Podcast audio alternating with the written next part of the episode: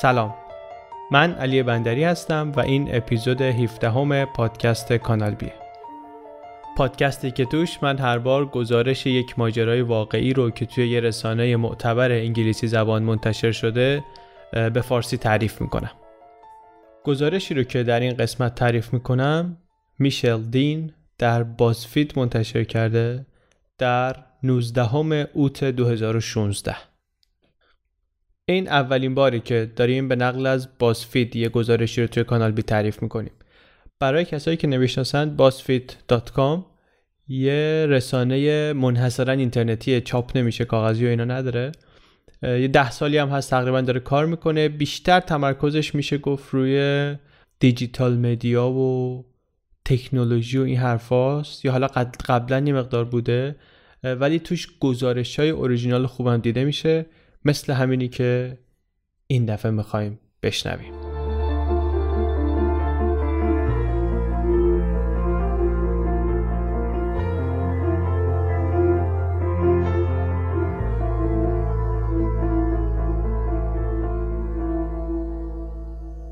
این ماجرا قصه یک مادر و دختریه که در آمریکا زندگی می‌کنن در سپرینگفیلد در ایالت میزوری.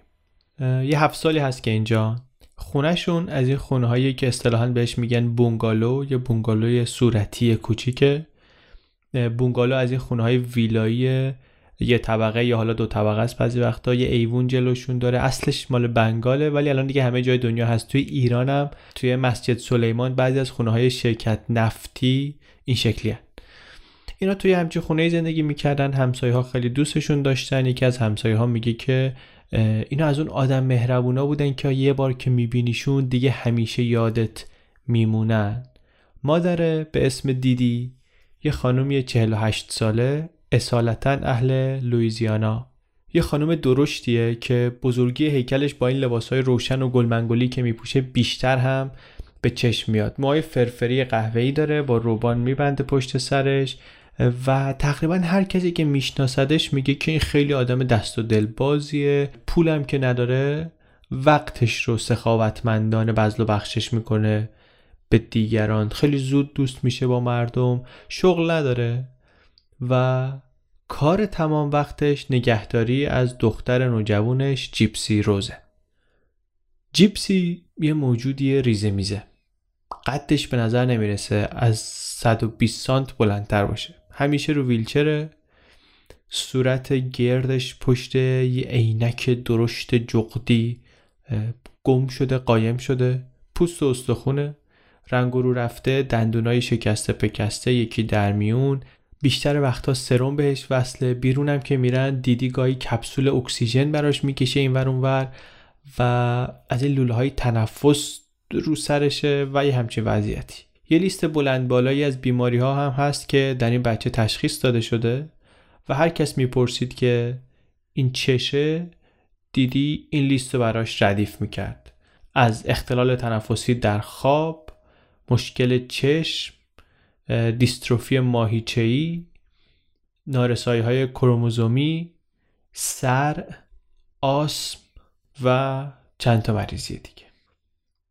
دیستروفی ماهیچه‌ای که گفتیم یک سلسله بیماری هات ژنتیکیه به گفته ویکیپدیا وابسته به کروموزوم ها که باعث تخریب یا اختلال در بافت ماهیچه‌ای میشه. اینطوری هم که ویکیپدیا نوشته غیر قابل درمانه و تا حالا هیچ دارویی براش پیدا نشد. این لیست رو می‌گفت بعدم دیدی می‌گفت که این بچه از وقتی به دنیا اومد همین جوری بود. یه مدت توی مراقبت های ویژه نوزادان بود. و تو همون نوزادی هم سرطان خون داشت اصلا. و این رشته بیماری ها خیلی بهش آسیب زده بودن. جیپسی خودش دختر سرحالی بود خونگرم بود اما مثلا صداش بچه گونه مونده بود. و معمولا هم وقتی کسی میدیدشون برای اولین بار دیدی بهشون یادآوری می‌کرد که این دخترش مشکل مغزی داره برین دمج داره.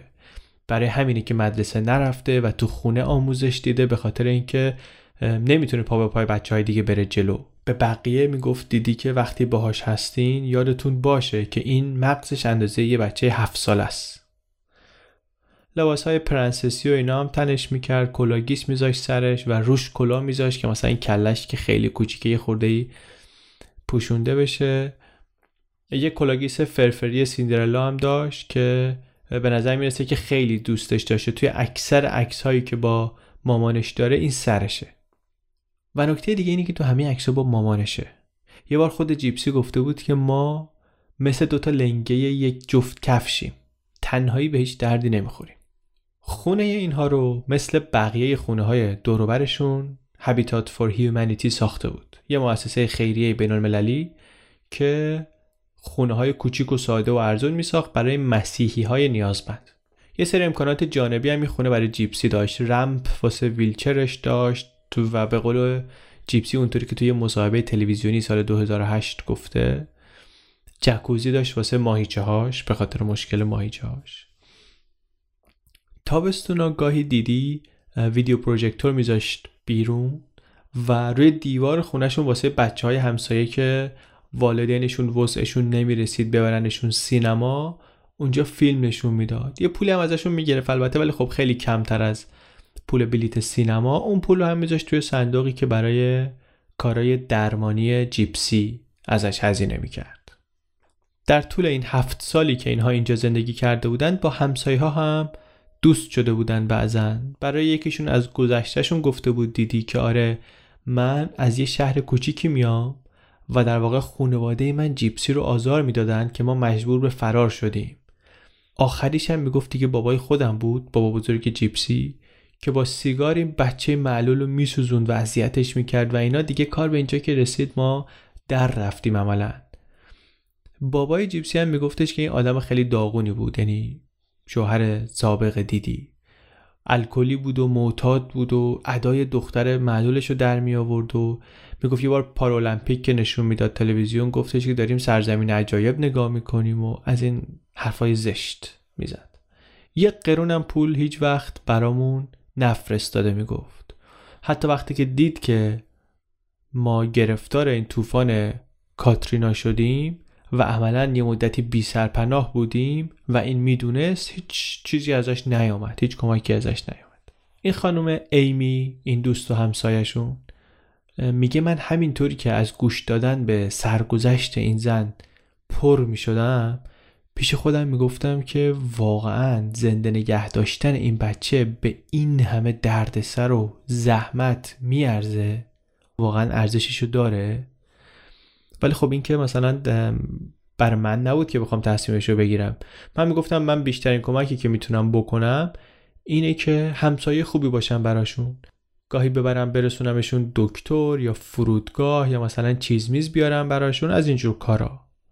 خودشونم میگه در نهایت که نگاه می‌کردم می‌دیدم خوشحال به نظر می‌رسن. از طرف سازمان خیریه فرستاده بودنشون دیزنی لند که مثلا خیلی بهشون خوش گذشته بود. یه مؤسسه خیریه دیگه از اینایی که آرزوهای بچه ها رو برآورده می‌کنن اومده بودن برده بودنشون دیدن میراندا لمبرت که مثلا خواننده محبوبشون بود. ایمی میگه که الان که من به گذشته نگاه می‌کنم این خانم همسایه میگه فکر می‌کنم که من حتی گاهی به اینا حسودیم می‌شد به خاطر همه امکاناتی که می‌گرفتن. چون بالاخره همسایه هایش کنم زندگی مثلا خیلی خوبی نداشتن دیگه. میگه نگاه می‌کردم به این امکاناتی که اینا می‌گرفتن یه خورده بهشون حسودیم می‌شد. زندگی اینا از اون طرف سوژه عالی هم بود برای تلویزیون مخصوصا برای اخبار شبانگاهی. یه خانواده ای که در نهایت بدبختی و استیصال دارن زندگی می‌کنن و علا رقم همه موانع و مشکلات برای خودشون یه زندگی ساختن. و به نظر می‌رسه که کنار اومدن با شرایطشون و خوش داره بهشون میگذره تا یه حدودی. تا اینکه یک روز در جوان سال 2015 حدود خرداد 94 آخرای شب یه استاتوسی اومد رو صفحه فیسبوک دیدی و همه چی عوض شد. استاتوسه می‌گفت That bitch is dead. اون سلیته دیگه مرده.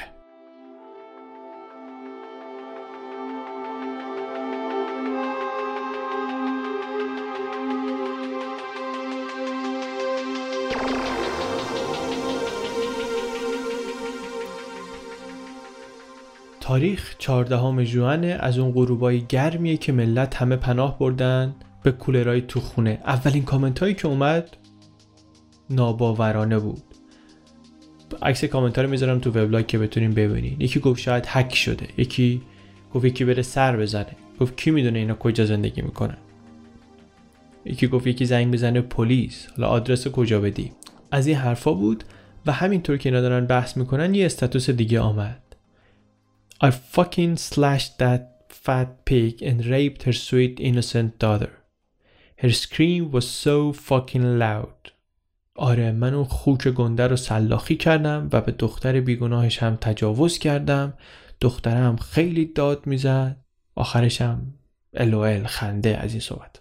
توی کامنت دونی فیسبوک زیر این پستا سر یکی از همسایه ها بالاخره پیدا شد. گفتش که من اینو می‌شناسم. زنگ می‌زنم الان. زنگ زد و بعد دید که جواب نمیدن و بعد شوهرش گفتش که بیا بریم خونهشون. رفتن اونجا که رسیدن دیدن که بقیه همسایه ها هم استاتوس رو تو فیسبوک دیدن دارن یکی یکی میان. قبلا هم شده بود که این مادر و دختر از دسترس خارج بشن برن مثلا سفر پزشکی دکتری چیزی. توی خونه رو از پنجرهشون نمی‌شد دید. یه خودم در زدن اما دیدن خبری نشد. نکته مشکوکی که اونجا دیدن این بود که ونی که دیدی تازه خریده بود و باهاش می‌تونست جیپسی و ویلچرش رو راحت جابجا کنه اونجا پارک بود. یعنی اونو نبرده بودن هر جا رفته بودن. که خب این عجیب بود. بالاخره زنگ زدن پلیس. پلیس آمد. اما اونا هم گفتن که ما بدون مجوز نمی‌تونیم بریم تو. اما اگه شماها برین از دیوار بالا ما جلوتون رو نمی‌گیریم. یکی از دیوار رفت بالا و از پنجره بالا تو رو نگاه کرد و دید که همه چی سر جاشه. چراغا خاموشه. کولر روی زیاده. نه نشونی هم از دزدی هست نه ردی از درگیری. ویلچرهای جیپسی رو هم دید همه اونجان بعد اومد پایین می‌گفت حتی تصور این که این بچه الان بدون ویلچر تو چه حالیه برای من وحشتناک بود. اون خانم هم همون پایین که وایساده بود داشت توی فیسبوک برای بقیه اطلاع رسانی می‌کرد که آره ما اینجاییم تو خونه رو دیدیم اثری از اینا نیست و ملت هم همینطوری سوال و فلان تا اینکه یکی گفت آقا حواستون باشه هر کی که یه بلایی سر اینا آورده الان داره این چیزایی که ما اینجا بنویسیم و می‌خونه. دیگه بعد از اون ملت زیاد چیزی نگفتن. تا ساعت یه رو به یازده شب اجازه بازرسی پلیس آمد و اینا رفتن تو و دیدن بله جسد دیدی اونجاست. توی اتاق خواب چاقو خورده و معلوم شد که چند روزی هم هست که مرده. اما هیچ اثری از جیپسی نبود که نبود که نبود.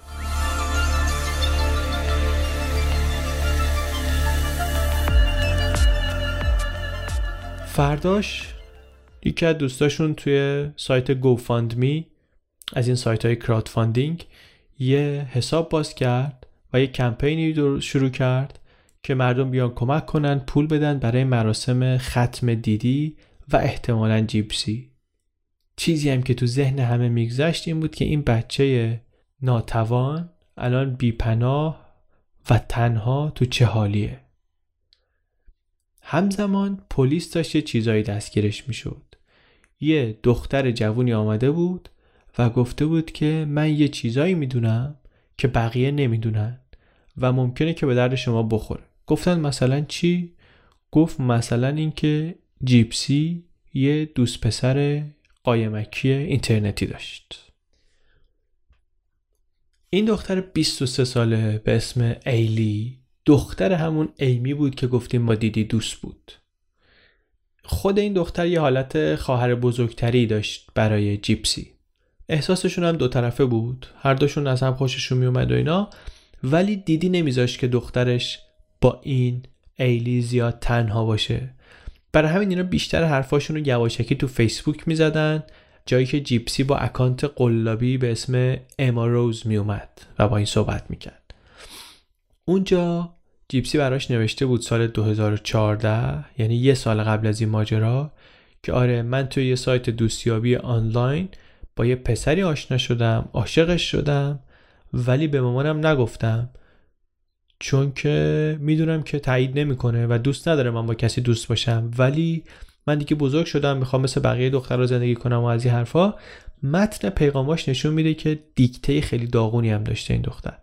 نوشته که آره من قبلا یه بار به مامانم گفتم که کاش ایمی مامان من بود. چون که اون اجازه میده که ایلی با هر کسی که دلش می‌خواد دوست بشه و این حرفی که من زدم خیلی بهش برخورده. بر همین خیلی حساس شده. اسم دوست پسرش رو هم گفته بود به ایلی. نیکلاس جان گفته بود که آره ما دو ساله داریم با هم حرف می‌زنیم. براش مهم نیست که من رو ویلچرم. آره برنامه دارم باش ازدواج کنم. ما هر دو کاتولیکیم. اصلا این سایت دوستیابیه که هم دیگر رو پیدا کرده بودن برای های مسیحی و اینا بود. اسم بچه هامون هم انتخاب کردیم. یه نقشه دقیق و ظریف هم میگه دارم می‌کشم. که این پسر و مامانم هم دیگر رو ببینن تو سینما و بعد می‌خوام کم کم ماجرا رو واسه مامانم باز کنم البته این اولین باری نبود که جیپسی از این پیغام های سری درباره پسرها به ایلی می‌داد. قبلا هم تلاش کرده بود که با یه پسری دوست بشه اینترنتی و ایلی فهمیده بود که برخلاف اون چیزی که دیدی میگه میگه مغز این مثل بچه هفت ساله است این دختر دیگه یه فکرایی درباره پسرها و رابطه و عشق و سکس و اینها توی کلش داره جوونه می‌زنه. اما نگران بود براش. جیپسی خیلی زود باور بود خیلی ساده لح به نظر می رسید یه سری علامت های نگران کننده بود. مثلا اکتبر 2014 نوشته بود برای ایلی که من 18 سالم الان و نیک 24 سالشه. و ایلی میگه من فکر کرده بودم که خب این خودش یعنی 6 سال اختلاف. به اضافه همه مسائلی که جیپسی داره و مثلا مغزش هم حالا خیلی سال از سنش کوچیکتره یه خورده شرایط مثلا نگران کننده است. بجز این اون جوری که این درباره رابطهشون حرف می‌زدم یه جور غریبی بود. انگار مثلا یه داستان عشقی افسانه ای داره تعریف می‌کنه. اینا نگرانی های ایلی بود. ولی میگه منم مامان جیپسی هم میترسیدم. یه بارم قبلا دیدی به ایلی گفته بود که دست از سر دختر من وردار تو می‌خوای فاسدش کنی؟ اگه ولش نکنی من به مامانت میگم اینجا چه حرفایی می‌زنی؟ زن گنده. تلفن و کامپیوتر و اینا رو هم یه مدت از دست جیپسی دور کرده بود اما این همیشه راهی پیدا می‌کرد. ولی بعد از آخرای سال 2014 که درباره نیکلاس به ایلی گفت دیگه ایلی چیزی از جیپسی نشنیده بود. اون شب که همسایه ها و دوستا و اینا جلوی خونه اینا جمع شده بودن ایلی هم توی جمعیت بود و میگه که من فکر کردم که این چیزایی که من می‌دونم رو احتمالا بهتره که به پلیس هم بگم چون کسی دیگه احتمالا اینها رو نمی‌دونه و میره اونجا و این پیغام های فیسبوکش رو نشونشون میده. اینا هم اسم پسره رو بر میدارن می‌بینن آره این یه آدمیه در ویسکانسین زندگی می‌کنه.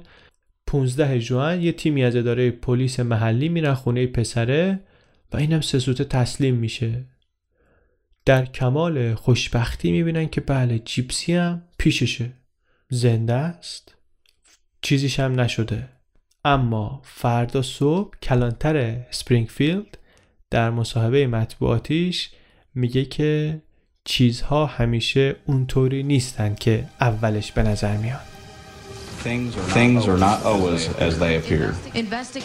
کاشف به عمل اومد که جیپسی از لحظه ای که چند روز قبل از خونه آمده بیرون حتی یک ثانیه هم از ویلچر استفاده نکرده.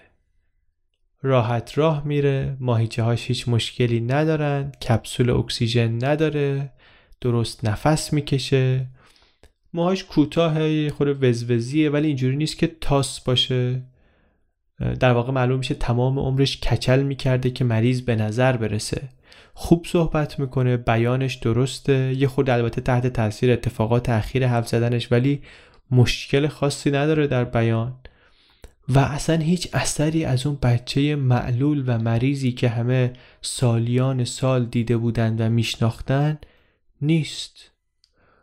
خودش برمیگرده به پلیس میگه که اونا همش تقلب بود. همش سیاکاری بود. مامانم مجبورم می‌کرد که اون کارا رو بکنم.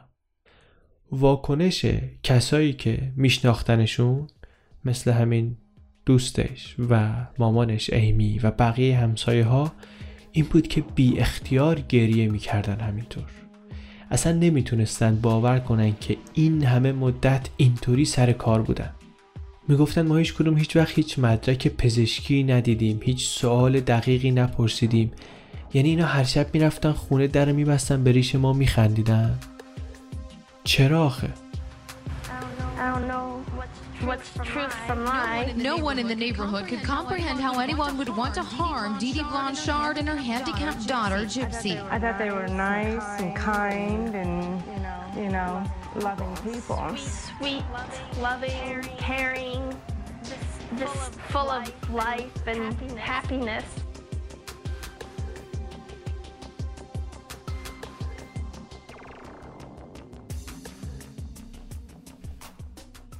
حالا یکم بریم ببینیم که این خانم دیدی کی هست اسم شناسنامهش بود کلودین بلانچارد ولی خیلی اسمای مختلف این ورانور استفاده کرده بود با املاهای متفاوت.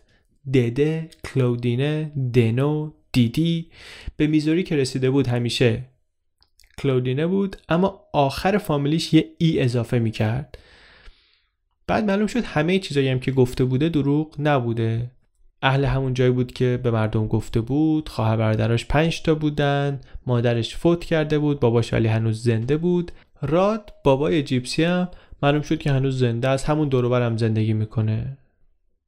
بابای معلوم میشه که دیدی رو وقتی دیده بوده که تو دبیرستان بوده. پنج شیش ماه اینا با هم بودن که دیدی حامله میشه. پسر اون موقع 17 سالشه دیدی 24 سالشه و در اون شرایط و اون زمان دیگه چاره ای نبوده به جز اینکه اینها ازدواج کنن. بابای میگه روز تولد 18 سالگیم من صبح از خواب بیدار شدم. گفتم آقا من اینجا چیکار می‌کنم اصلا؟ این اصلا غلطه. من اشتباهی ازدواج کردم عاشق زنم نیستم و از این قبیل مسائل. واسه همین میگه که من دیدی رو ولش کردم. چند بارم اومد دنبالم که برم گردونه به زندگی و این حرفا ولی دیگه نمی‌شد. من ذهنم جدا شده بود. کمی بعد از جدا شدنشون سال 91 جیپسی به دنیا میاد. این میگه دیدی از اسم جیپسی خوشش میومد؟ طرفدار گانزن روززم بود. حالا نکته جالب اینه که یه تئاتر موزیکال معروفی توی برادوی بوده به اسم جیپسی. بر اساس ماجرای واقعی یه دختری به اسم جیپسی روز که یه مادری داره خیلی کنترلی که مجبورش می‌کرده برقصه هرچند که این خودش خوشش نمیومده و همیشه سن دخترش رو به دروغ پایین می‌گفته که جوانتر از اونی که هست جاش بزنه. یه شباهت خیلی عجیب غریبی داره به ماجرا اینا ولی این پسر میگه که ما هیچ کدوم از این چیزا خبر نداشتیم. نه من می‌دونستم نه دیدی از این چیزا خبری داشت. از اسم جیپسی خوشش میومد گذاشتیم جیپسی. بابا میگه جیپسی که به دنیا آمد کاملا سالمم بود. اما سه ماهش که بود دیدی گیر داده بود که این اختلال تنفسی در خواب داره. دکترها چیزی تشخیص نمی‌دادن خوابش رو مانیتور کردن سه دور آزمایش گرفتن اما گفتن آقا این چیزی ما نمی‌بینیم. اما کم کم این جا افتاد که این بچه مریض احواله. دیدی به باباش هم می‌گفت که این مشکل کروموزومی داره و ریشه همه مشکلات و بیماریاش همینه. بعد راد میگه که همه چی خیلی تونتون اتفاق افتاد. دیگه همش درباره یه دکتر جدید درباره یه داروی جدید درباره یه علامت جدید حرف می‌زد. یه مدتی هم دیدی خودش قبلا به عنوان دستیار پرستار کار کرده بود. حافظه خوبی هم داشت. استعداد خوبی داشت که این اصطلاحات پزشکی و اسم داروها رو اینا رو حفظ کنه و موقع صحبت هی بپرونه. و همین اطلاعات پزشکی محدود کم کم یه دیواری شد دور این مادر و دختر که از بقیه جداشون کرد. بقیه هم که نگاه می‌کردن به نظرشون می‌رسید که دیدی انگار خودش حواسش به همه چیز هست و سوار اوضاع و هر کی هم هر سوالی می‌پرسید درباره مریضی ها داروها و اینا خیلی خوب جواب می‌داد. راد بعدا خودش ازدواج کرد با پای جیپسی. دو تا بچه هم داشت از این ازدواج دومش. تا ده سالگی جیپسی راد و زنش مرتب می‌دیدن این بچه رو. و تا سال 2004 کلی عکسای خوشحال خانوادگی اصلا اینا با هم دارن. حتی با هم رفتن پارالمپیک هم دیدن. اونجا مثلا عکسای خانوادگی با هم دارن. هیچ وقت هم میگه من ندیدم جیپسی علیه مادرش حرفی بزنه. اما در همین حال رابطه دیدی با خانوادهش که از اولم خیلی خوب نبود هی بدتر و بدتر شد. یه خود مشکلات قانونی کوچیکم پیدا کرد سر مثلا چند تا چک و اینا. و نهایتا دی‌دی اسبابش رو کشید به یه شهر دیگه دو ساعتی شهری که اینا زندگی می‌کردن. تو جای جدید توی خونه های public housing زندگی می‌کردن. که مثلا برای آدم های کم بضاعت و این هاست و بیشتر وقتشون هم از این دکتر به اون دکتر از این بیمارستان اطفال به اون یکی. و اونجا به دکترها گفت که این بچه قش می‌کنه. چند ماه یه بار قش می‌کنه. اینا هم برایش داروهای ضد قش تجویز کردن. بعدم اصرار اصرار که این دیستروفی ماهیچه ای داره. حتی وقتی که بایوپسی کردن و چیزی نشون نداد این میگفتش که نه این, این مشکل رو داره. بعد می‌گفت بیناییش هم ضعیفه گوشش هم مدام عفونت می‌کنه. دکترها هم خیلی وظیفه شناسانه بهش رسیدگی می‌کردن هرچی که این می‌گفت جدی می‌گرفتن. تا مثلا سرما میخوردیم بچه دو تا سرفه می‌کرد میبردنش اورژانس به خاطر شرایط خاصی که داشت یا فکر می‌کردن داره. تا اینکه سال 2005 طوفان کاترینا آمد و خونه زندگی اینا از بین رفت. اینا رو برداشتن بردن یه شهر دیگه. اونجا تو پناهگاه این عکسی از خونهشون که خراب شده بود رو نشون می‌داد و می‌گفت که همه مدارک پزشکی جیپسی در سیل از بین رفته. یکی از دکترایی که تو همون پناهگاه دیده بودشون میگه وقتی که این ماجرا رو برای من تعریف کرد و قصه زندگیشو و سختی ها رو من اصلا یهو زدم زیر گریه که خیلی کار غیر حرفه‌ایه دیگه. مثلا اگه مریض اومده داره به دکتر میگه آقا من مشکلم اینه اینه اینه دکتر زده زیر گریه. حالا گریه نکن که گریه بکن؟ اینطوری که خود دیدی اومد دلداریم داد که اشکالی نداره. بالاخره واکنش تو طبیعی و انسانیه. ما بدبختیم. دیگه عادت کردیم. ولی شما مثلا وقتی که میشنوی متأثر میشی از انسانیتت از این حرفا. همین خانم دکتر پیشنهاد می‌کنه که اینا برن میسوری. همون موقع باهاشون مصاحبه هم کردن تو تلویزیون. داستان یه مادری که دختر مریضی داره و همه چیزشون رو طوفان گرفته. خوراک رسانه های محلی همچه قصه دیگه. فیلمش هست پیدا می‌کنم می‌ذارم توی وبلاگ. به جز رسانه ها و تلویزیون و اینا برای مؤسسه های خیریه هم خیلی این قصه خوب جواب می‌داد. خلاصه اینا رو بردن میزوری اونجا توی یه خونه اجاره ای بودن تا اینکه این خونه جدیدشون مارس 2008 آماده شد. توی اون دوران موقت تا اینکه این خونه آماده بشه جیپسی رو برده بود گذاشته بود توی مرکز نگهداری از کودکان معلول و تنها چیزی که دیدی تونسته بود که واسه خودش بکنه از سیستم این بود که یه جایی بهش بدن برای زندگی و اینا. اما کم کم اشتهاش بیشتر شد. اسپرینگفیلد که اومدن یه نهاد خیریه‌ای بود متشکل از خلبانهای داوطلب. اینا مجانی آدمای نیازمند و مثلا مشکل دار اینا رو سوار هواپیما می‌کردن میبردنشون این ور. خیلی اینا از اون استفاده کردن. یه مؤسسه بود مؤسسه کودکان سرطانی. اینا یه سری استراحتگاه و ویلا و اینا داشتن. که اینا می‌رفتن. از طریق خیری های مختلف چند بار مجانی آمدن بردنشون دیزنی ورلد. تمام این اتفاقات که میفته بابای جیپسی هیچ در جریانش نیست. تمام این مدت البته دیدی راد رو که بابای جیپسی بود در جریان وضعیت پزشکی دخترش و اینکه کجا هست و چه می‌کنه میذاشت. اونجا البته به همه دکترها و همسایه ها و خیریه ها و اینا میگفتش که بابا این دختر یه الکلی معتاده و آدم مثلا اینطوریه که نبود که دروغ بود این حرفا. راد و همسرش مرتب با جیپسی تلفنی حرف می‌زدن. همش هم می‌خواستن برن ببیننش اما خودشون هم آدم گرفتاری بودن و پربار به دلیلی نمی‌شد جور نمی‌شد. ولی همون موقع هم یه نشونه هایی بود. راد میگه من یه وقتی زنگ زدم برای تولد 18 سالگی جیپسی. بعد اومدم از این شوخی ها بکنم که مثلا باباها با دختراشون می‌کنن درباره بزرگ شدن و این حرفا. اما میگه دیدی اومد رو خط گفتش که یادت باشه جیپسی سن واقعیشو نمی‌دونه و خیال می‌کنه 14 سالشه. مواظب باش چیزی بهش نگی که بعدا ناراحتش کنه. میگه من خود تعجب کردم و اینا ولی گوش کردم می‌گفتم من چه می‌دونم؟ من که اینجا مثلا دورم فلان این خودش بهتر در جریانه.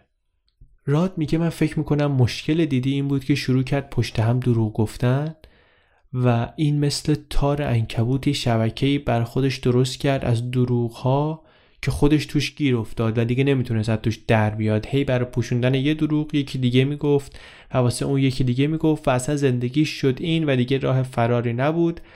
من و زنم میگه از این گزارش هایی که تو رادیو و تلویزیون و روزنامه های محلی و اینا منتشر می‌شد هیچ خبر نداشتیم. اصلا نمی‌دیدیم اینا رو. در جریان این برنامه های خیری ها و نمی‌دونم این طرف و اون طرف رفتن و اینا هم نبودیم. تک و توکی که مثلا دیدی به همون می‌گفت و می‌دونستیم. مرتبا میگه من پول داشتم میفرستادم. حالا اون قدری که دستم می‌رسید. بر همین وقتی خبر کشته شدن دیدی و گم شدن جیپسی آمد خانومش میگه من همینطوری که اشک میریختم فکرم این بود که من چجوری از پس این بچه بر بیام؟ حالا یک بچه که پیدا بشه. دیدی تنها کسی بود که همه چی رو درباره شرایط این می‌دونست و اصلا بدون اون چطوری میشه از جیپسی مراقبت کرد؟ کی می‌تونه این کارو بکنه؟ میگه اولین باری که ما راه رفتن جیپسی رو دیدیم تو تلویزیون بود. یعنی فیلمی بود که بر تلویزیون محلی گرفته بودن بعد از پیدا شدنش. و اینا تو فیسبوک دیده بودن. انقدر از مرحله پرت بودن انقدر گیج بودن که راد میگه من دیدم رامیر خیلی خوشحال شدم. گفتم چه خوب راه افتاده. بعدا که ماجرا رو فهمیدن وقتی که گزارش کالبو چکافی دیدی رو دادن بهشون کریستی زن راد میگن یه مدت زل زده بود به عکس. به عکس مغز دیدی. می‌گفت می‌خوام ببینم چی تو این کله بوده که این کسافت کاری رو این همه سال ادامه داده.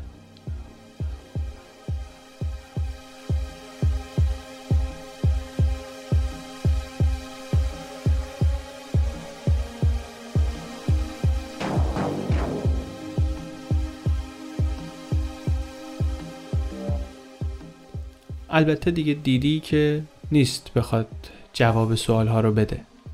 همه چیزی که ما داریم داستان جیپسیه. اونم یه خورده گیجه. از وقتی گرفتنش تا وقتی که با نویسنده این گزارش در زندان مصاحبه کرده خیلی حرفای عجب غریبی زده. مثلا موقع دستگیری گفته 19 سالمه. بعدن که مدارک تولدش رو در آوردن دیدن 23 سالشه. به قول نویسنده میگه که دنیای بچه ها رو والدینشون می‌سازن. و تو دنیایی که دیدی برای جیپسی ساخته بود این بچه واقعا سرطان داشت. بر همین این فکر می‌کرده که واقعا سرطان داره. میگه مامانم می‌گفت بیشتر این داروهایی که می‌خوری برای سرطانه. البته ما دقیقا هم حتی نمی‌دونیم چه داروهایی بهش می‌داده. بعضی از داروها ممکنه اصلا هیچ وقت برای جیپسی تجویز نشده باشن. مثلا وکلاش میگن احتمالا بهش ترانکولایزر می‌داده. آرام بخش می‌داده.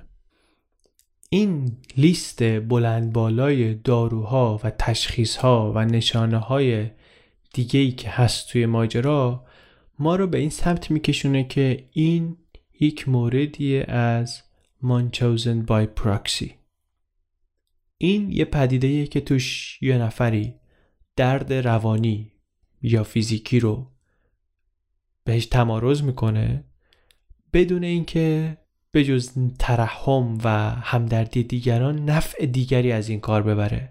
ممکنه واسه خودش باشه ممکنه با واسطه برای دیگری باشه. نکته مهمش اینه که اگر انگیزه مادی این وسط باشه دیگه اسمش این نیست. اسمش کلاهبرداریه. این بیشتر هم در مادرها دیده شده. البته پدرها هم هستن. گزارش شده که این کارو می‌کنن با بچه. یا آدمایی که برای همسرشون یا برای خاله امه ولی اغلب از طرف مادر برای بچه. دکترها هم معمولا اینو راحت تشخیصش نمیدن. برای همین ما درست نمی‌دونیم که چقدر فراگیره. طبیعتش اینه که جلوی چشمته ولی نمیبینیش. یه خورده ممکنه عجیب به نظر برسه که دکترها تشخیصش نمیدن. اما این برمیگرده به رازداری بین پزشک و بیمار. دکتر اساس کارش بر اینه که بیمار راست میگه. حتی اگه مشکوکم بشه خیلی انگیزه ای برای اینکه اعتماد نکنه نداره. به خاطر اینکه میگه که خب اگه اشتباه کنم چی؟ اگه طرف واقعا مریض باشه چی؟ من که نمی‌تونم مثلا به خاطر اینکه شک کردم مداواش نکنم که؟ این بیماری رو این آرزه رو البته باید در دیدی تشخیص بدیم که دیدی خب مرده و نمیشه بهش دسترسی داشت و معاینش نمیشه کرد. خاطراتی یا مدارک خاصی هم ازش نمونده به جز پرونده ها و نسخه هایی که برای جیپسی داریم. اما یه سری علائمی هست که توی این آدم ها مشترک. مثلا اینا یه دانش اولیه پزشکی و دارویی دارن. نه تنها دکتر عوض کرده بلکه شهر عوض کرده که مدارک قابل پیگیری نباشه. اینا همه یه سری علامت هایی که خیلی دیده میشن توی پرونده های اینطوری. همچنین اینکه نگرانی رو که در نوزادی بروز داده بود برای اختلال تنفسی در خواب خیلی از موارد با همین شروع میشه دقیقا. و اینکه اعضای خانواده و آدم های دوروبر همه خودشون هم بازی خورده باشن هم پدیده خیلی معمولیه. خود قربانی رو هم بازی میدن. هرچی هم بیشتر طول بکشه شانس اینکه قربانی با شکارچی تبانی کنه بیشتر میشه. در کودکی ممکنه که مثلا جلب رضایت پدر و مادر باعث بشه که بچه همکاری کنه باشون. در افراد بالغتر هم ممکنه که وابستگی عاطفی باعث بشه که همکاری کنن. اما چیزی که این پرونده رو خیلی خاص می‌کنه اینه که اینقدر طول کشیده یعنی از بچگی تا جوانی این آدم پیش رفته. وقتی که انقدر طولانی میشه دیگه خود فرد قربانی خیلی درکی از حقیقت ممکنه نداشته باشه. اینه که وضعیت اینها رو خیلی پیچیده می‌کنه. abundantly clear as we went through more and more and more of the records that Gypsy's mom was abusing her physically, medically, giving her medication she didn't need, having her go through procedures that she didn't need, um, to the point where um, most of Gypsy's teeth are not even hers because of the medication that her mom was giving her that uh, she had no condition for. In addition to the alleged abuse from her مدارک پزشکی جیپسی هوش از سر آدم می‌برن. سال 2001 مایچه‌هاش رو برای دیستروفی مایچه آزمایش کردن جواب منفی بود. اسکن های مغزش و نخاعش هیچ مشکلی رو نشون ندادن. مدارک این آزمایش ها بعد از طوفان کاترینا سالم مونده بودن. ولی دیدی از این دکتر به اون دکتر می‌رفت قانعشون می‌کرد که آقا این دیستروفی مایچه داره.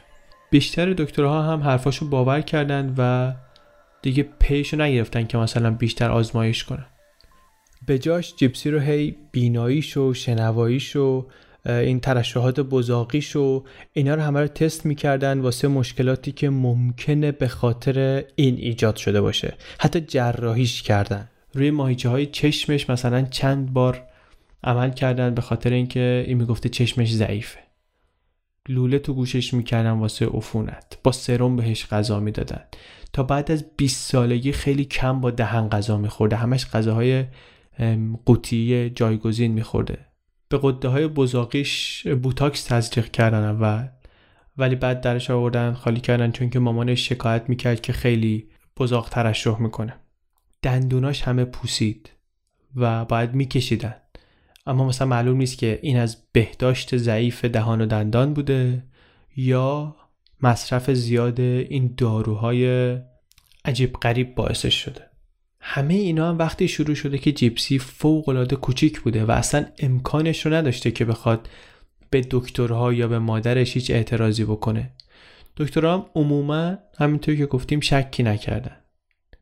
یکیشون که واسه خواب جیپسی پیشش می‌رفتن حتی می‌گفت این مادر و دختر مریضای محبوب منن براش گزارش درمان اینا رو چاپ کرد توی مجله و از اینجور کارا. به استثنای یک نفر البته. سال 2007 یک پزشک اعصاب به اسم برناردو فلسترستاین در سپرینگفیلد اینها رو دید و این خودش میگه که من از همون بار اول که دیدمشون شک کردم. و توی یادداشتی که همون موقع برای پزشک عمومی اینها نوشته یه جمله ای هست با حروف برجسته زیرش هم خط کشیده خودش که این مادره عجیبه. چیزایی که تعریف می‌کنه عجیبه. مورخ خوبی نیست. یعنی مثلا در وقایع نگاری ضعیف مادره. بعد نوشته که آره توضیح عوارض این مشکل ازولانی ماهیچه‌ای که میگن که این داره در بدن این بچه خیلی غیر معموله. اما با این حال این میفرسته برای همه آزمایش ها و امارای و نتیجه همه که نرمال هست و برمیگرده این میگه که من خودم جیپسی رو بلند کردم از روی ویلچر وایسوندمش رو زمین و به دیدی گفتم که من هیچ دلیلی نمی‌بینم که این بچه نتونه راه بره. با یه دکتر قبلیشون هم میگه تماس گرفتم توی شهر. اونم میگه که به من گفت که ما هم اینجا وقتی دیدیم آزمایش ها منفیه گفتیم این بچه مشکلی نداره. ولی بعد از اون این دیگه نیاوردش اینجا. ما دیگه اینا رو ندیدیم.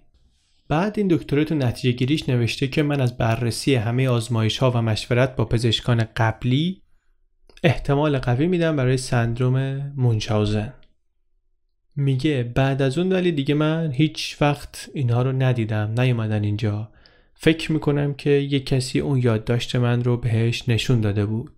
پرستارا میگن وقتی داشت آخرین بار از مطب می‌رفت بیرون گفتش که این دکتر اصلا خودش هم نمی‌فهمه داره چی میگه. دکتر هم میگه که مشکل اینه که تو شبکه دکترهای این شهر همه داستان اینها رو باور کرده بودن. منم دیگه دنبال نکردم ماجرا رو ولی الان میگم که حیف کاش من بیشتر پافشاری می‌کردم که این بچه این همه عذاب نمی‌کشید. یه بارم سال 2009 یه نفر زنگ زد به پلیس سپرینگفیلد که من می‌خوام شما بدین سلامتی یه نفر رو چک کنین. چون من شک دارم که این بچه این مریضی هایی رو که مادرش ادعا می‌کنه داشته باشه. دکتر میگه من نبودم که زنگ زدم. پلیس هم یکی رو میفرستن در خونهشون اما دیدی میگه که نه برین خیالتون راحت باشه. من گاهی مثلا تاریخ تولدامون رو اشتباه می‌زنم. گاهی املاهای مختلفی برای اسممون میدم این ور اون طرف.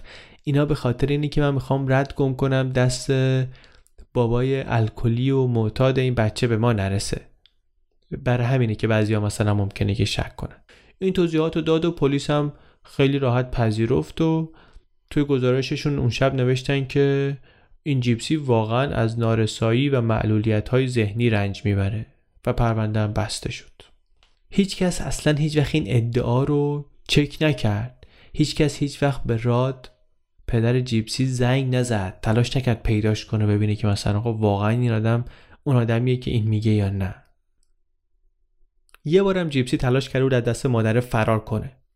19 سالش بود. اون موقع ولی به همه می‌گفتن 15 سالشه. بعد آنلاین با یه مردی دوست شده بود. مرد 35 سالش بود. توی یه فستیوالی اینا بالاخره همدیگه رو می‌بینن اینا قرار بوده برن این به اون خبر میده اونم میاد. بعد دور از چشم مادره این میره تو اتاق پسره. دیدی با یه پلیس بازی و کاراگاه بازی اتاق یارو رو پیدا می‌کنه و با یه سری مدرک میره در اتاق یارو که این بچه من 15 سالشه و هنوز به سن قانونی نرسیده و اینا و پسش می‌گیره.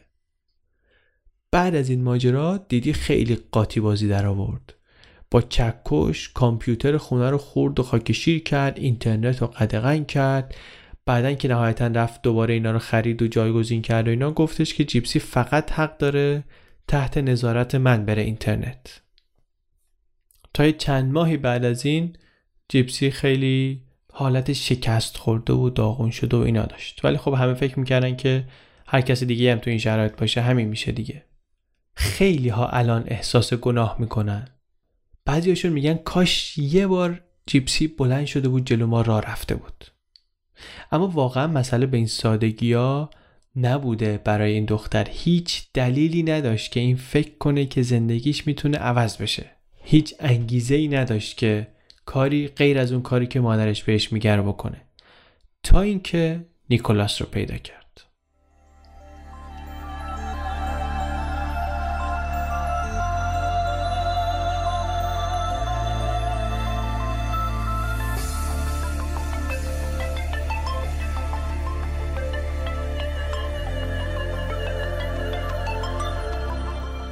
پرونده های کودک آزاری معمولا خیلی حمایت و همدردی جلب می‌کنن. اما اینجا بعد از افشا شدن مردم بیشتر سرزنش می‌کردن. مخصوصا اونایی که دور بودن از ماجرا و اینا رو نمیشناختن. کلی گروه های فیسبوکی درست شده بود که آره خود این جیپسی شریک جرمه و حتی بعضی ها می‌گفتن که راد و کریستی خانومش هم دستشون تو کاره توی این ماجرا. بعضی از این گروه ها بیشتر از ده هزار تا عضو پیدا کرده بودند اینا اون تو بحث می‌کردن کامنت می‌دادن تئوری می‌دادن تحلیل می‌کردن کاراگاه خصوصی می‌شدن مدرک جمع می‌کردن نظریه های عجیب غریب و بیپایه می‌دادن. گرفتاری هم این بود که خیلی از این کاراگاه بازی ها رو از اینترنت می آوردن بیرون وسط دنیای واقعی. می‌خواستن که اصلا رو سیر وقایع تاثیر بذارن. یکیشون یه پستی نوشته بود که مثلا خیلی شیر شد و پخش شد و اینا. توش سرنخ همه جرم هایی که اینا مرتکب شدن رو داشت از همه جمع می‌کرد. بعد این آدمای رندوم به پلیس زنگ می‌زدن نظریه هاشون رو به پلیس هم می‌گفتن. جلسه های استماع دادگاه که شروع شد اونجا هم می اومدن نتیجه این بود که هرج و مرج اطلاعاتی درست شده بود. مثلا اون صفحه کراودفاندینگی که یارو درست کرده بود برای تشییع جنازه دیدی پول جمع کنه مجبور شد ببنده. به خاطر اینکه اینا همه رفتن گفتن که اینم دستش با اونا توی کاسه بوده. الان دوباره کیسه دخته که یه پول دیگه ای از مردم به جیب بزنه. راد بابای جیپسی صداش در اومد که بابا شما میگید مثلا من دستم با اینا توی کاسه بوده. اینا من این همه سال به اینا این همه پول دادم. همون موقعی که فرار کردن جیپسی با این پسر نیکلاس فرار کرد یه حدود 4000 دلار پول با خودشون بردن که این در واقع همه دارایی نقدی دیدی بود. این پول مثلا پولی بود که من خورد خورد داده بودم. اینا پس انداز کرده بود. خب از کجا بود پس انداز کرده بود؟ کریستی همسر راد خیلی تلاش کرد تو فیسبوک بحث می‌کرد با مردم و اینا ولی دید فایده نداره دیگه. فیسبوکشو بست. به دوستا و فامیلا و اینا هم گفتش که دیگه دوست جدید نپذیرین. چون اینا هی می‌خوان بیان با شما دوست بشن. بر هر کدومشون کلی آدم درخواست دوستی میفرستاد. میگفتش که اینا می‌خوان با شما دوست بشن که بتونن بیان رو مثلا رو صفحه من کامنت بذارن و از این کار وضعیت گیج کننده بود. اینا هم هی بدترش می‌کردن. حرفای غلط می‌زدن حقایق و وارونه می‌گفتن. بعد مثلا هر کدوم از همسایه هم که می‌خواستن بگن نه آقا مثلا اشتباه میگی اینطوری نبوده می‌گفتن که تو خودت با اینا هم دستی دوتاشون از همین تحلیلگرای فیسبوکی اومده بودن تو جلسه استماع دادگاه و بعد از دادگاه که اومدن بیرون تو راهرو وایسادن واسه خبرنگارا تحلیل اوضاع. وکیل جیپسی دیدشون سریع اومد و گفتش که بابا اینا چرت و پرت میگن به حرف اینا گوش نکنین. فلان که البته موفق هم نبود. اینا حرف زدن خبرنگارا هم ضبط کردن و رفتن و منتشر کردن. پرونده بالاخره رفت دادگاه. نماینده دادستان البته تقاضای اعدام نکرد. اما هم جیپسی هم نیکولاس هر دو به قتل عمد متهم شدند. تکس که به هم داده بودن در واقع نشون می‌داد که نقشه کشیدن برای کشتن دیدی. نیکولاس نوشته بود که عزیزم یادت باشه که خشم و نفرت من ازش جونش رو خواهد گرفت. اون طرف شیطانی منه که اونو می‌کشه. طرف شیطانی من گندم نمی‌زنه چون که عاشق آدم کشتنه. حتی یه سری مدارکی اینو از چت ها پیدا کردن که معلوم شد که جیپسی خودش خواسته از اینکه بره مادرشو بکشه.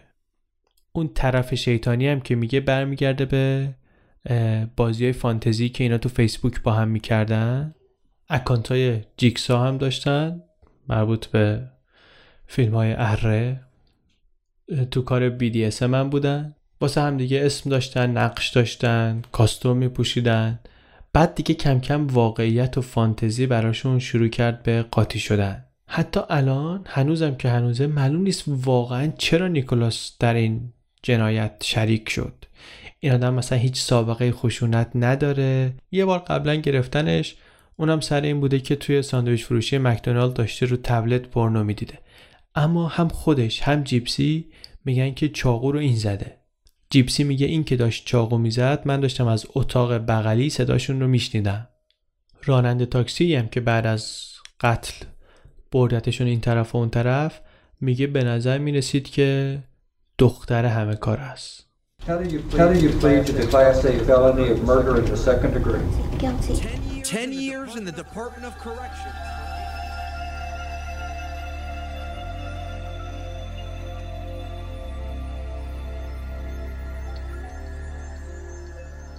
وکیل جیپسی تسخیریه. از اینایی که دولت خودش در اختیار متهم می‌ذاره. خودش میگه که من سالی 270 تا پرونده دارم. این پرونده هم خیلی رندوم اومد دستم. هیچ ایده ای نداشتم که یه همچین چیزیه و فکر می‌کنم که این پیچیده ترین پرونده عمرم میشه. سابقه پزشکی جیپسی رو که تونستن بالاخره با هزار دردسر بگیرن و جمع کنن دیگه دید که نیازی به بررسی بیشتر وجود نداره. زنگ زد نماینده دادستانی که آقا بشینیم توافق کنیم. زنگ زد نماینده دادستانی که آقا بشینیم توافق کنیم. پنجم جولای جیپسی اتهام رو پذیرفت. جرمش رو در واقع پذیرفت. مشارکت در قتل. قاضی هم بهش ده سال زندان داد. در واقع مینیموم مجازات زندانیه که برای مشارکت در قتل عمد میشه داد. بعد از هفت سال و نیم هم می‌تونه که تقاضای بخشش کنه. یعنی سال 2023 اون موقع جیپسی 32 سالشه. جالبم بود که توی معامله که کردن مجبور نشد که توی دادگاه علیه نیکلاس شهادت بده. این جزء توافقشون نیست. حالا نیکلاس قراره که بره دادگاه. آخرین جلسه استماع هم برگزار شد. خیلی داغون بود خیلی به هم ریخته بود. هیچ کسی هم از خانوادهش به نظر نمی رسید که توی هیچ کدوم از جلسه های دادگاهش آمده باشه. یه ریش مبسوطی هم گذاشته بود و قشنگ گیج می‌زد توی جلسه. جیپسی الان زندانه. موهاشو بلند کرده لباسای معمولی آدمای بالغ میپوشه پوستش شفاف و سالمه هیچ دارویی نمی‌خوره. از زمان مرگ مادرش تا حالا هیچ بیماری نداشته. وکیله میگه موکلای من همه از بس که غذای زندان بده کلی وزن کم می‌کنن. ولی این اون تو یه ساله هفت کیلو چاق شده. کیم یکی از همسایهاشون که تو زندان رفته دیدنش میگه این هیچ شباهتی به آدمی که من میشناختم و سالها می‌دیدم نداشت. انگار این آدم همیشه یه ماسکی داشته که الان ورش داشته. البته یه اثرات پایداری هنوزم هست. اسمش رو مثلا هنوز با یه e اضافه می نویسه تو زندان البته مرتب therapist می‌بینه. راد و کریستی هم رفتن اونجا دیدنش. هنوز نمی‌دونن که مثلا می‌خوان از بیمارستان ها و دکترایی که قبلا این رو معاینه کردن شکایت کنن یا نه.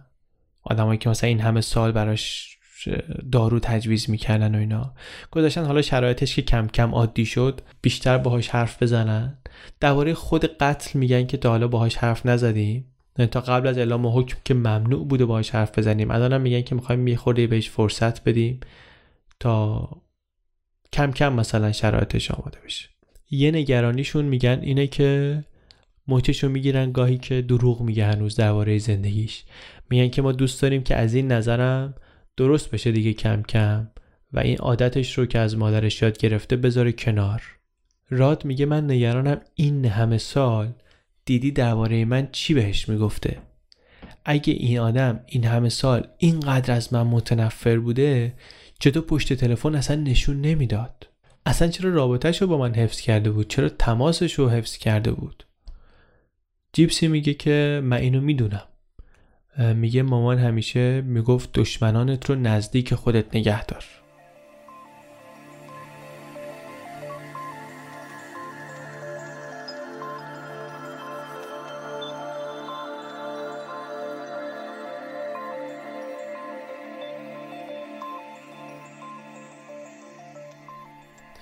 نویسنده که رفته دیدتش میگه که من دیدم که صداش مقداری زیره. ولی نه اونطوری که بقیه می‌گفتن خیلی صدای جیغ جیغی داره و اینا. میگه مثلا من صداشو که شنیدم فهمیدم که انگار آدما همون چیزی رو میشنون که بهش اعتقاد دارن. فکر می‌کنن که صدای این دختر خیلی جیغ جیغیه بعد واقعا صدا به نظرشون خیلی جیغ جیغی میاد. میگه حرف می‌زنه جمله بلند می‌تونه بسازه جمله های قشنگ می‌سازه.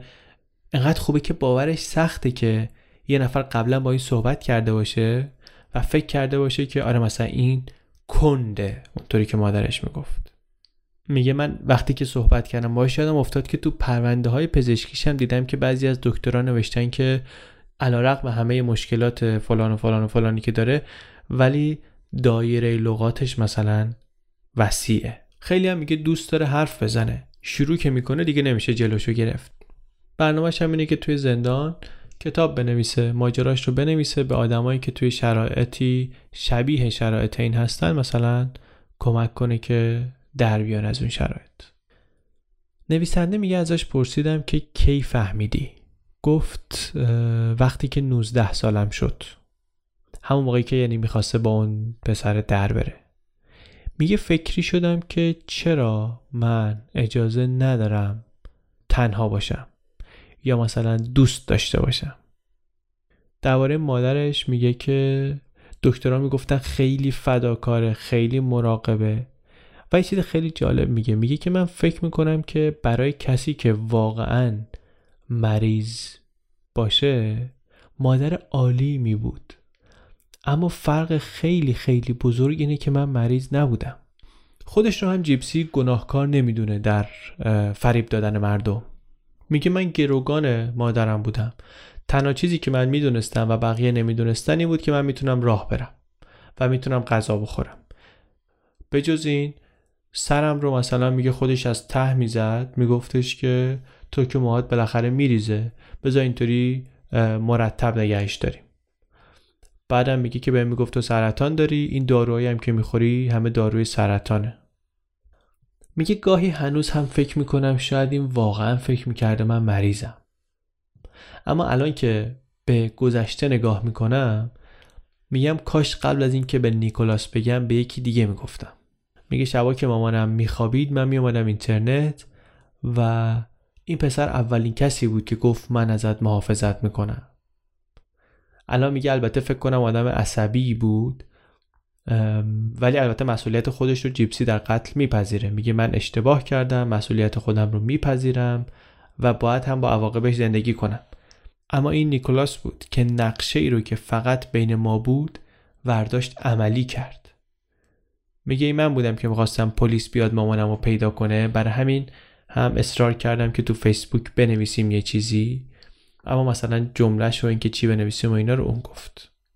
نویسنده میگه ازش پرسیدم چند بار که آیا عصبانی هستی؟ میگه اعصابم از این خورده که چطور این همه دکتر نفهمیدن که من واقعا چیزیم نیست. نفهمیدن که من پاهام مثل آدمی که واقعا فلجه لاغر نیست. مثلا یه خورده لاغره دیگه. نفهمیدن که من سروم نمی‌خوام می‌تونم غذا بخورم. جیپسی توی پرونده این اصطلاح سندروم مونچهاوزن رو شنیده؟ توی زندان رفته یه تبلتی اونجا هست رفته گوگل کرده و یه خورده دوارش خونده. میگه که من علائمش رو خوندم همه این علائم و مادر من داشت. نویسنده میگه یه دفعه تو مصاحبه بی اختیار برگشتم بهش گفتم که من واقعا متاسفم که این اتفاقا برای تو افتاده. خیلی کار غیر حرفه‌ایه که مثلا یه خبرنگار به سوژه همچه حرفی بزنه. میگه اینو که گفتم سریع رفت تو نقش همون دختر معصوم و مریضی که تو گزارش های تلویزیونی حالمون خوب باشه و ما چقدر خوشبختیم و مثبت اندیشی و اینا ازش دیده بودم. گفتش که نه اوکیه واقعا میگم اینا من رو آدم قوی تری کرده. من اعتقاد دارم هر چیزی که پیش میاد یه حکمتی توش هست. حتی درباره زندانش هم خیلی پذیراست. میگه اینجا تو زندان از اون موقعی که با مادرم زندگی می‌کردم آزادترم. این زمان این دوره برای من لازمه. من همش چیزهایی رو یاد گرفتم که مامانم بهم گفته. کارهایی رو می‌کنم که اون گفته بکنم. و خب اونا کارهای خوبی نیستن. اون بهم گفته که دروغ بگم. من دوست ندارم دروغگو باشم. دوست دارم آدم صادقی باشم. اینه که زندان واسه من خوبه.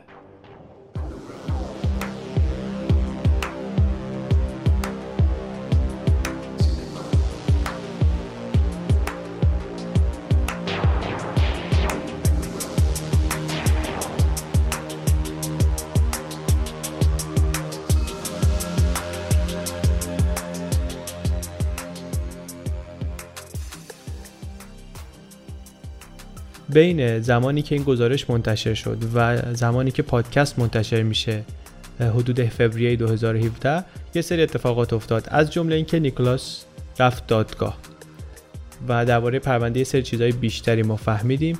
اینا طبیعتا توی این گزارش نیست. من اینا رو جاهای دیگه خوندم ولی الان یه اشاره مختصری بهش می‌کنم.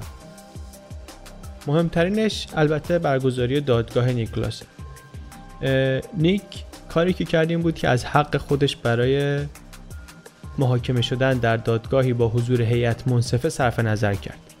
یعنی گفتش که من میرم آقا یه قاضی حکممو بده. هیئت منصفه نمی‌خوام توی جلسه استماع که آمد اینایی که دیدنش میگن که خیلی ضعیف بود این بچه خیلی آسیب پذیر به نظر می‌رسید. حالا فیلماش هست فیلماش هم می‌تونیم ببینیم.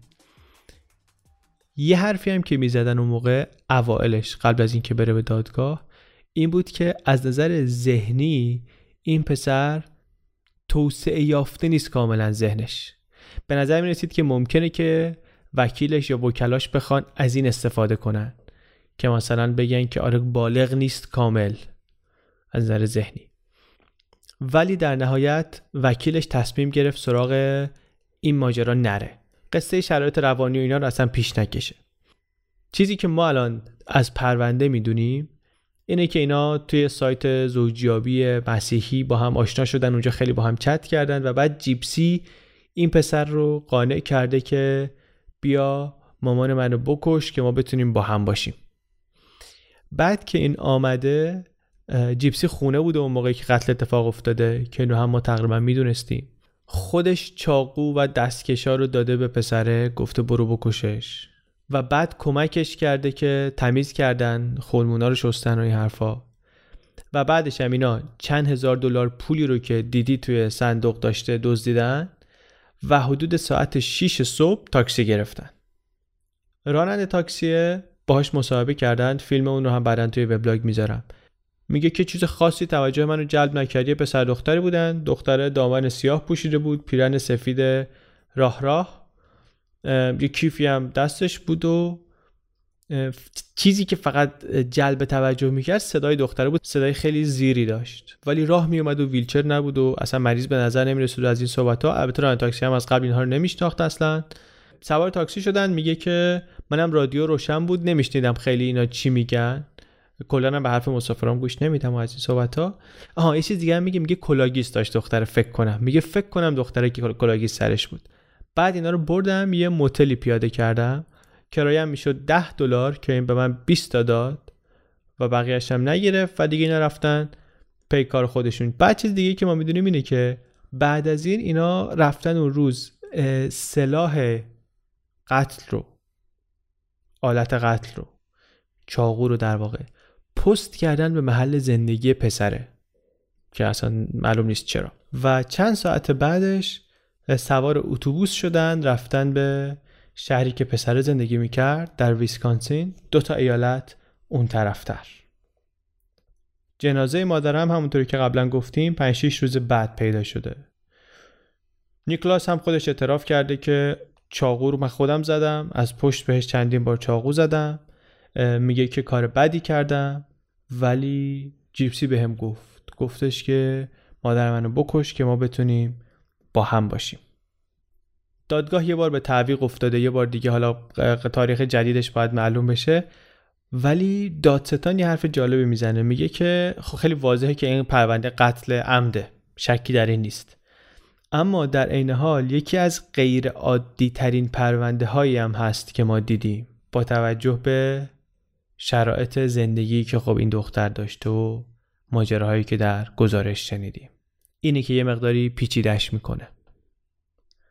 اون قاضی هم که حکم جیپسی رو داده بود میگفتش که درسته که قتل عمد و اینها ولی من تصمیم گرفتم کمترین مجازاتی رو که می‌تونم برای قتل عمد بدم به این دختر بدم به خاطر شرایط زندگی که داشته به خاطر اینکه این عملا اسیر این مادر بوده.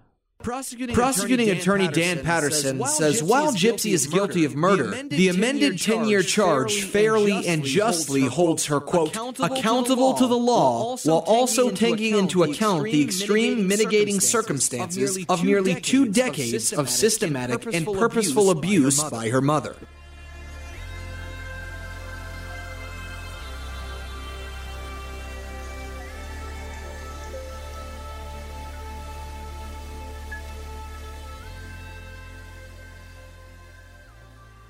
نویسنده این گزارش که چند بار رفته جیپسی رو توی زندان دیده یکی از چیزهای جالبی که ازش تعریف می‌کنه اینه که جیپسی خیلی دوست داره حرف بزنه.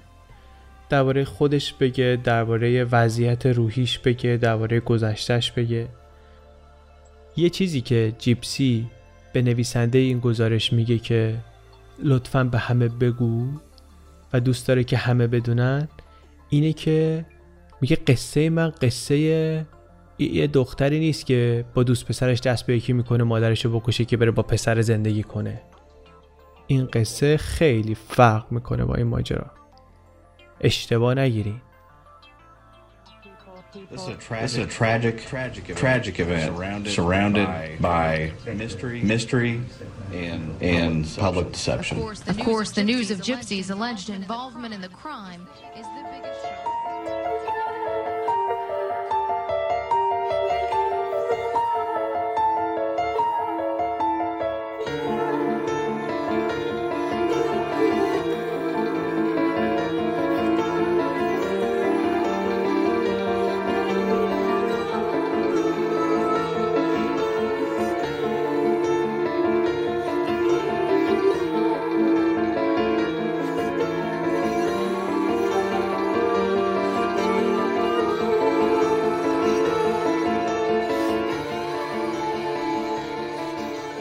چیزی که شنیدید اپیزود 17 هم پادکست چنل بی بود. این قسمت پادکست چنل بی رو امید صدیق فر edit کرده. عکس ها، ویدیوها و مطالب حاشیه‌ای و اخبار جدید مربوط به این داستان و داستانهایی که قبلا در پادکست چنل بی تعریف کردیم و می‌تونید توی وبلاگ پادکست در وردپرس channelbpodcast.wordpress.com دنبال کنین. پستا رو توی توییتر و فیسبوک هم می‌ذاریم. بیشترشون رو توی تلگرام هم بهشون لینک میدیم. ولی بهترین کار برای اینکه به روز بمونین اینه که خود وبلاگ رو چک کنین. چنل بی رو به دوستانتون معرفی کنید مخصوصا به کسایی که فکر می‌کنید از شنیدن ماجراهای واقعی لذت می‌برن. با شناسه چنل بی پادکست در توییتر و فیسبوک و تلگرام و جیمیل و اینا می‌تونید با من در تماس باشید و در جریان آخرین اخبار و برنامه ها برای پادکست قرار بگیرین. چنل بی پادکست